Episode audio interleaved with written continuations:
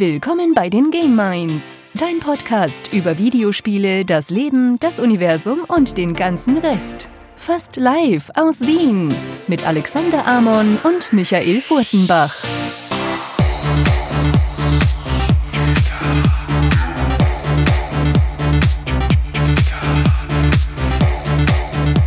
Hallo Alex. Hallo Michi. Heute eine ungewöhnliche Aufnahmezeit. Wir machen eine Art ja, Corona Morning Show bei Game 1. Äh, wir nehmen am Samstag in der Früh auf und ich hoffe, unsere Dynamik wird da trotzdem nicht gebremst sein. Auf keinen Fall. Ich habe ein schönes Glas Wasser stehen ähm, und ich bin top fit und motiviert. Ja, bei mir ist kein Wasser, bei mir ist ein äh, Club Mate.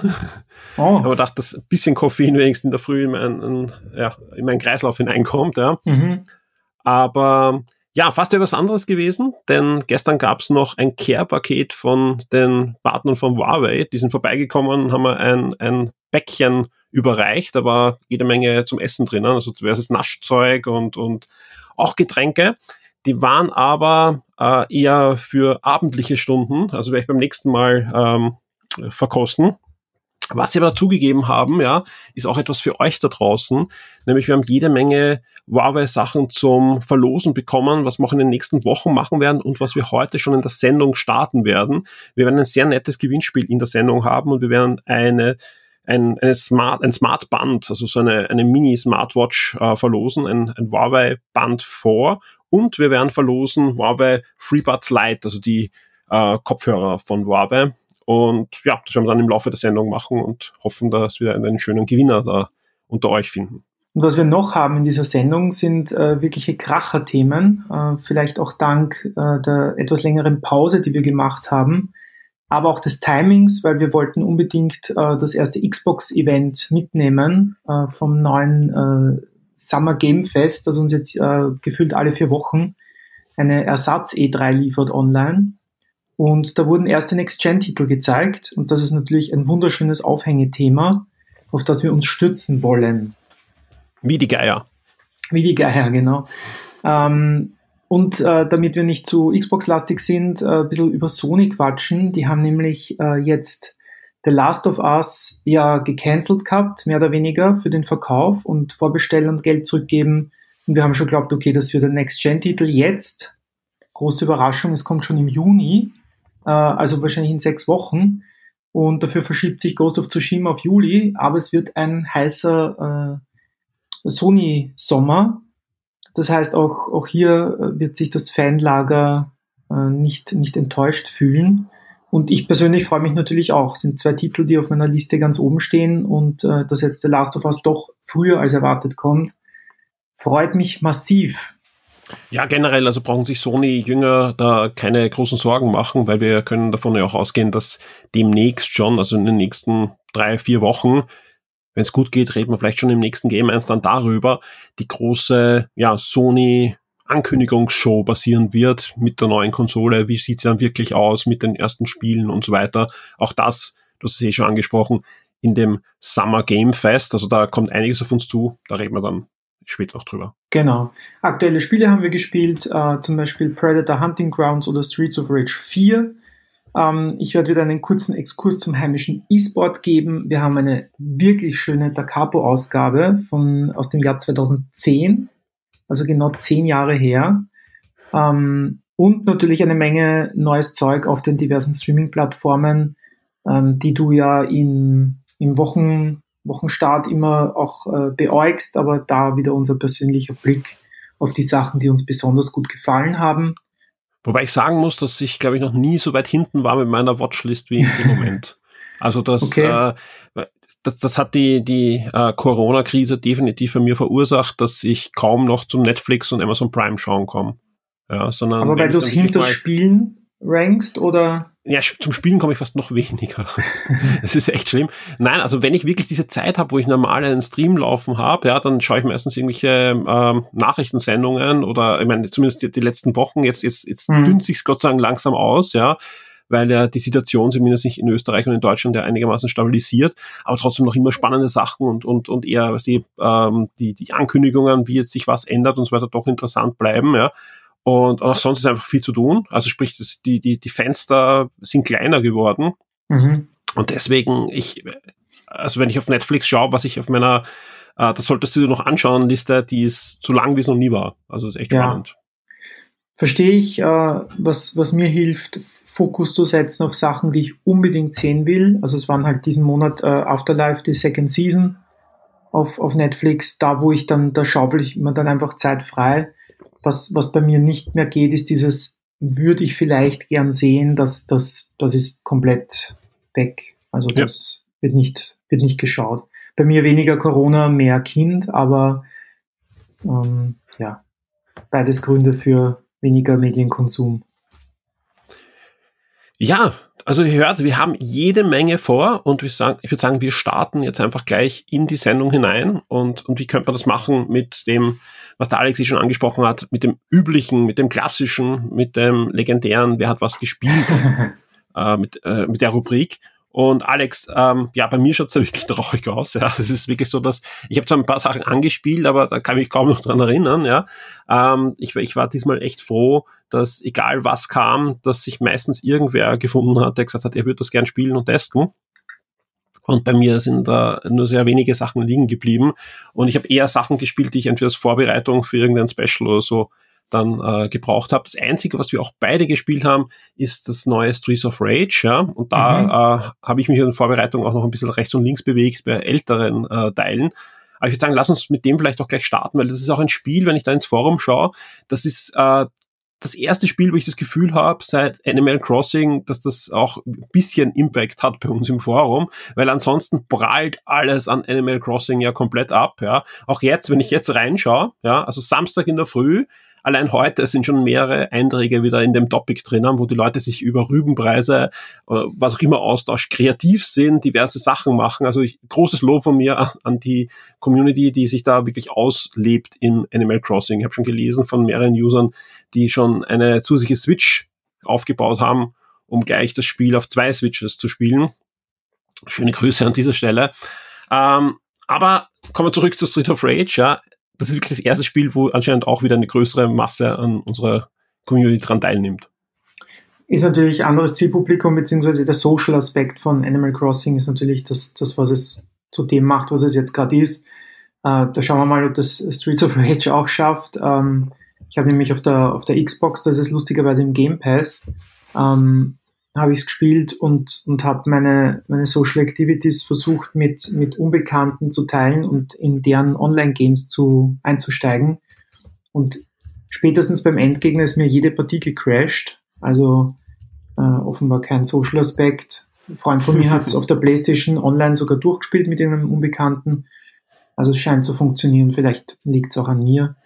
Ähm, was mich wirklich überrascht hat, egal ob jetzt in meinen äh, persönlichen Facebook-Gruppen oder jetzt eben auch im Forum, dass das Spiel so so gehypt wird und so, also praktisch auch nicht gehypt wird, sondern die Leute spielen es und finden es geil. Also das hätte ich mir persönlich nicht erwartet, weil auch wie ich den Trailer gesehen habe, habe ich mir gedacht, okay, das, das ist schon basic. Ne? Also ich, ich habe diese, diese Side-Scroller gespielt in meiner, in meiner Jugend, also jeden, also auch in der Spielhalle, also da war Vendetta halt natürlich das Maß aller Dinge, ähm, wenn man auch noch auf Leute prügeln konnte, die am Boden liegen.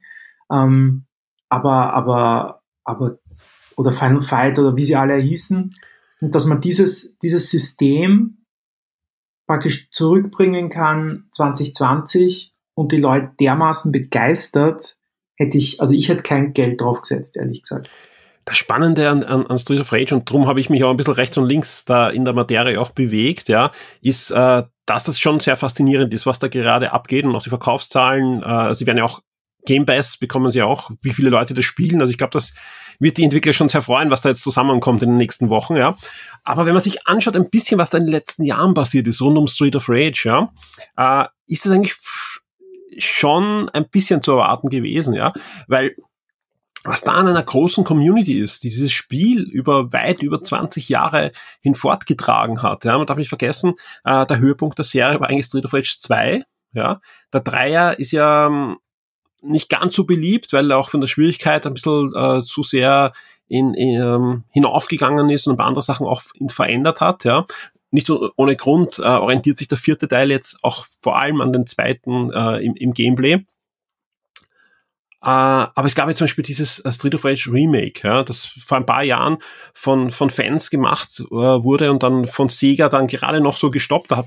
Seitdem gibt es eigentlich auch Gerüchte, dass Sega selbst auch wieder was dran arbeitet, ja. Dann gibt's ja dieses äh, Beats of Rage, ja. Das war auch ein, ein, ein, ein Fan-Produkt, wo man die Street of Rage Engine ja, reverse ingeniert hat, ja, und dann zum Beispiel King of Fighters Figuren hineingesetzt hat, ja. Das war so mäßig, ja, aber die Engine war faszinierend und die wurde dann Open Source gesetzt. Und da gibt's jetzt eine Vielzahl an, an Spielen, die darauf aufbauen. Zum Beispiel gibt's ein, ein extrem gutes Master of the Universe Spiel. Es gibt äh, neue Turtles-Spiele und und und, die alle auf dieser Engine aufbauen und die da weiter gepflegt wird. Also die wird ständig weiterentwickelt, für diverse Plattformen portiert, also von der Vita bis zur PSP bis zu aktuellen ähm, ähm, Systemen wird das äh, sehr gut gepflegt. Also ist schon so, dass da eine enorme Community da ist, ja. Und auch wenn man sich anschaut, wer hinter Street of Rage 4 steht, ja, also das ist ja nicht nur ein Team, sondern gleich mehrere Teams. Das ist ja fast ein, ein, ein Dream-Team an ja, ähm, Remake und ähm, äh, Portierungsfirmen, die da sich gefunden haben und gemeinsam diese Serie, ja, wie du richtig sagst, also Street of Rage 2 ist schon ein sehr, sehr gutes Spiel, aber es gab damals ja wirklich viele dieser Beat'em-up-Serien, äh, wie, wie zum Beispiel ja, Final Fight zum Beispiel würde ich wahrscheinlich äh, sogar als historisch größer sehen, weil es einfach in der Spielhalle sehr wichtig war. Aber Street of Rage ist anscheinend die Serie, die da ge gekommen ist, um für die Ewigkeit zu bleiben, so wie es aussieht.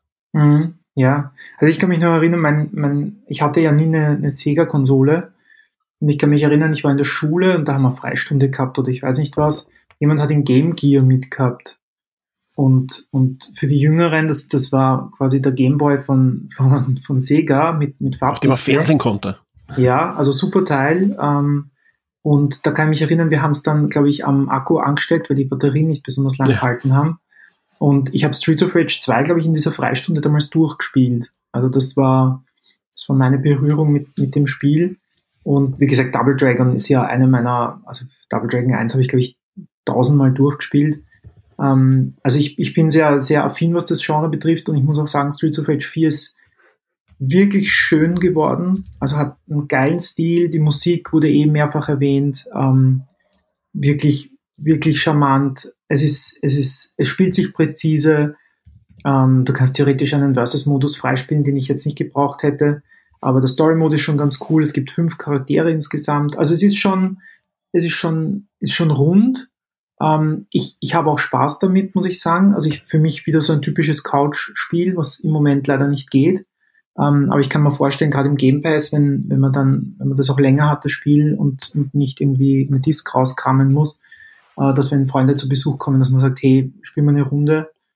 Ähm, also das, das, das total, aber das, das ist trotzdem praktisch weil die Leute auch immer fordern neue Sachen und, und die Technik ausreizen. Ich meine, ist jetzt mit, mit Indie-Games eh ad absurdum geführt, aber ich, ich hätte nicht damit gerechnet und ich, ich freue mich aber natürlich für, für die Community und, und für die Entwickler, dass, dass das so, so gut funktioniert und vielleicht so den ein oder anderen Impact hat, ähm, was, was zukünftige Projekte betrifft. Sie hatten ja. Ähm, also die, die Lizard Group, die, die, das, das Kernteam hat ja an äh, Wonderboy gearbeitet, also diese Wonderboy mhm. äh, Remake vom Master System auf ebenso eine Zeichentrick-Optik, ja, und haben mir da schon gezeigt, dass sie wirklich ein Händchen haben für, für diese ähm, Sega-Klassiker in eine, ja, absolut moderne Art und Weise zu portieren. Haben sich jetzt noch Verstärkung geholt, eben auch durch .emu, die ja wirklich ja auch im Emulations, also im, im ja, im kommerziellen Emotionsbusiness ja wirklich sehr weit oben sind, ja. Mhm. Und, und das merkt man auch an den Versionen. Ihr könnt nämlich das Spiel auf der Xbox One spielen, ihr könnt es auf der PS4 spielen, ihr könnt es auch auf der Switch spielen, ja. Überall bekommt ihr eure wirklich sehr, sehr saubere Version abgeliefert. Also ihr habt da kaum Nachteile oder gar keine Nachteile, wenn ihr zum Beispiel auf die Switch-Version greift, ja, sondern das, das läuft super flüssig, super schön, ja, äh, und hat einfach total viel Zeug auch zum Freispielen. Man kann ja auch mit den Charakteren der, der klassischen Spiele spielen, die interessanterweise mhm. sich toll einfügen. Ich weiß nicht, ob du das ausprobiert hast, ja, aber dass diese Pixel-Charaktere fügen sich enorm schön in die gemalten äh, äh, Hintergründe ein, weil sie einfach so einen, so einen 3D-Look auch noch verpasst bekommen mit Schatten und mit, mit Lichtbrechung. Äh, ja, ist einfach eine, eine schöne Sache, die, die glaube ich, auch viele Spieler, die damals gar nicht eben eine Sega-Konsole hatten und mit der Serie vielleicht noch gar nicht in Berührung gekommen sind, da eine, eine tolle Gelegenheit bringt. Mhm. Auf jeden Fall. Und man sieht halt, dass Liebe zum Detail halt wirklich was bringt und, und gewertschätzt wird. Ja. Nein, ähm, ähm, wer, wer eine Xbox One hat, Game Pass, ja. Sowieso, ja. Wer die alten Teile mal ausprobieren will, äh, funktioniert auch sehr, sehr gut am Smartphone. Ja, habe ich selber ausprobiert auf diversen Geräten in der, in der Woche. Es gibt sowohl den ersten als auch den zweiten Teil in dieser Sega Collection, die, die äh, da auf Android und auf iOS verfügbar ist. Das sind die Spiele kostenlos. Also man kann die herunterladen, gibt es diverse Master System und Mega Drive Spiele. Das einzige ist, so alle paar Stages bekommt ihr so einen Werbeclip eingespielt. Den kann man auch wegbezahlen, indem man einfach sagt, man, ich weiß nicht genau einen Betrag, ich glaube es sind zwei Euro, dann gehört einem das Spiel. Aber ähm, die, die, die, die Werbungen nerven jetzt auch gar nicht so schlimm, weil die sind nicht irgendwie plötzlich, sondern einfach nach einer Stage kommt da so ein, ein 20 Sekunden Clip und man kann weiterspielen. Also wer das mal ausprobieren will und funktioniert auch mit Joybird. Also man kann auch ähm, das Ganze mit einem Xbox One Joybird ausprobieren. Mhm. Ja, cool. Ja. Was hast du um, noch ähm, gespielt? Also dank, dank Game Pass habe ich auch in Ori Will, and, Will of the Wisps reingeschaut. Ähm, ist, ist, bin ich wieder draufgekommen, dass, dass ich es wirklich cool finde, grundsätzlich von wie sich spielt, und wie es aussieht, aber es ist nicht meine Welt. Also mich, mich interessiert diese Welt leider überhaupt nicht. Ähm, deshalb habe ich es genau wie den Vorgänger einfach, einfach wieder abgebrochen. Ähm, Doom 2016 habe ich mir noch angeschaut, weil ich glaube, das fliegt jetzt auch aus dem Game Pass raus. Ähm, cooles Spiel, sehr, sehr dynamisch. Äh, tut mir ein bisschen leid, dass ich das damals verpasst habe. Und äh, ein bisschen aktueller, Final Fantasy VII Remake habe ich mal geholt. Ähm, warum auch immer in einer schwachen Minute. Ich habe das Original. Ich habe hab mich ein bisschen gewundert. Also ich kann mich an unseren Chat erinnern, wie du es erzählt ja. hast, ja, weil äh, du ja derjenige bist, der auch zum Beispiel Comic-Serien erst lesen möchte, wenn sie fertig sind und, und die Hefte hasst, weil er einen Monat warten muss. Ich kann da so, so ganz eine grobe Voraussage machen. Du wirst ein bisschen länger warten müssen auf den nächsten Teil als ein Monat. Ja, also es ist, es ist grundsätzlich, es war einfach ein Fehlkauf, muss ich, muss ich ganz ehrlich sagen, weil es ist, es ist halt A, mal das Businessmodell natürlich sehr interessant, dass du gar nicht weißt, wann es weitergeht. Ähm, dass, dass da so viele Leute drauf einsteigen, finde ich, finde ich mega spannend. Also ich glaube, andere Publisher müssten sich da, müssten sich da was anhören oder haben sich in der Vergangenheit schon was anhören müssen. Ähm, es ist, es ist wirklich mega theatralisch. Also es ist wirklich, ich weiß, warum es im Flo Scherz gefällt. Ähm, es ist, also das Frauenbild ist ein, ein sehr eigenes, also es ist einfach so wirklich so eine eigene Welt, die, äh, damals wahrscheinlich auch super funktioniert hat, weil, weil auch, also ich habe einen sehr guten Freund, der, der Final Fantasy VII auch als sein Spiel des, des also unter die Top 3 auf jeden Fall äh, zählt, weil er auch meint, dass das war so ein Spiel, der spielt den Anfang nach vier Stunden und auf einmal öffnet sich dieses Spiel noch in ein viel größeres, ja, und das war für ihn damals neu. Und das passiert ja hier nicht. Ne? Hier spielst du praktisch eine Terrorgruppe, die, die einen Anschlag nach dem anderen macht. Ähm, ich weiß, ich bin, bin unschlüssig. Ich bin jetzt, glaube ich, in Chapter 8 oder so. Also ich weiß gar nicht, ist das die Hälfte oder, oder knapp über ein Drittel? Und ich, ich merke einfach in, in jeder Phase, dass das war nicht, das, das war nicht der Kauf, den ich hätte machen sollen. Ähm, das, das ist auch nicht, nicht. Also das Kämpfen macht mir Spaß, Kampfsystem finde ich cool, aber alles drumherum äh, finde ich, finde ich, ist leider gar nicht meins. Schade. Ich hätte es gerne finden wollen. Ja. Schöne Grüße an Florian an dieser Stelle. Was eher deins war, ja, und äh, da war ich auch sehr, sehr happy, dass du gesagt hast, ja, ich, ich mache das Review, obwohl ja die Vorzeichen für eine gute Wertung eher schlecht waren, war Predator Hunting Grounds, ja. Und äh, du gibst ja auch so eine mäßige Wertung nur, aber hast, warst trotzdem in deinen Texten so euphorisch, dass äh, vor einigen Tagen Sony bei mir angeklopft hat, ob sie Zitate haben wollen. Das passiert immer wieder. Ja, das passierte ja. schon zu Konsolzeiten, auch jetzt zu Shock 2 Zeiten. Mhm. Ich sage ganz ehrlich, es ist wirklich das Premiere zum ersten Mal bei einer Sechserwertung, dass bei mir ein Publisher anläutet und sagt, können wir die Zitate verwenden für Marketing, ja. Und dann haben wir gedacht, okay, ja, das war dann doch der Richtige, der das Spiel getestet hat.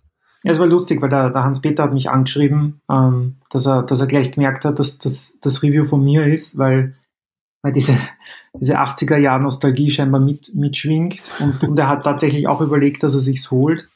Ähm, also das, das ist so, das, ich möchte da gar nicht misleading sein und, und irgendwie, also ich versuche es auch in der Wertung auszudrücken, es ist, es ist tatsächlich kein fertiges Spiel und kein sehr umfangreiches Spiel. Ähm, ich habe auch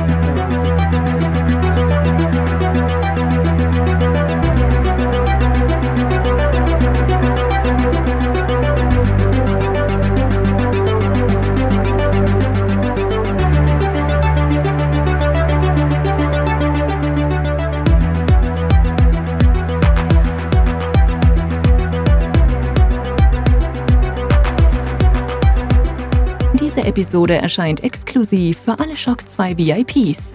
Werde jetzt VIP und unterstütze Shock 2 mit einem Betrag ab 4 Dollar auf Patreon.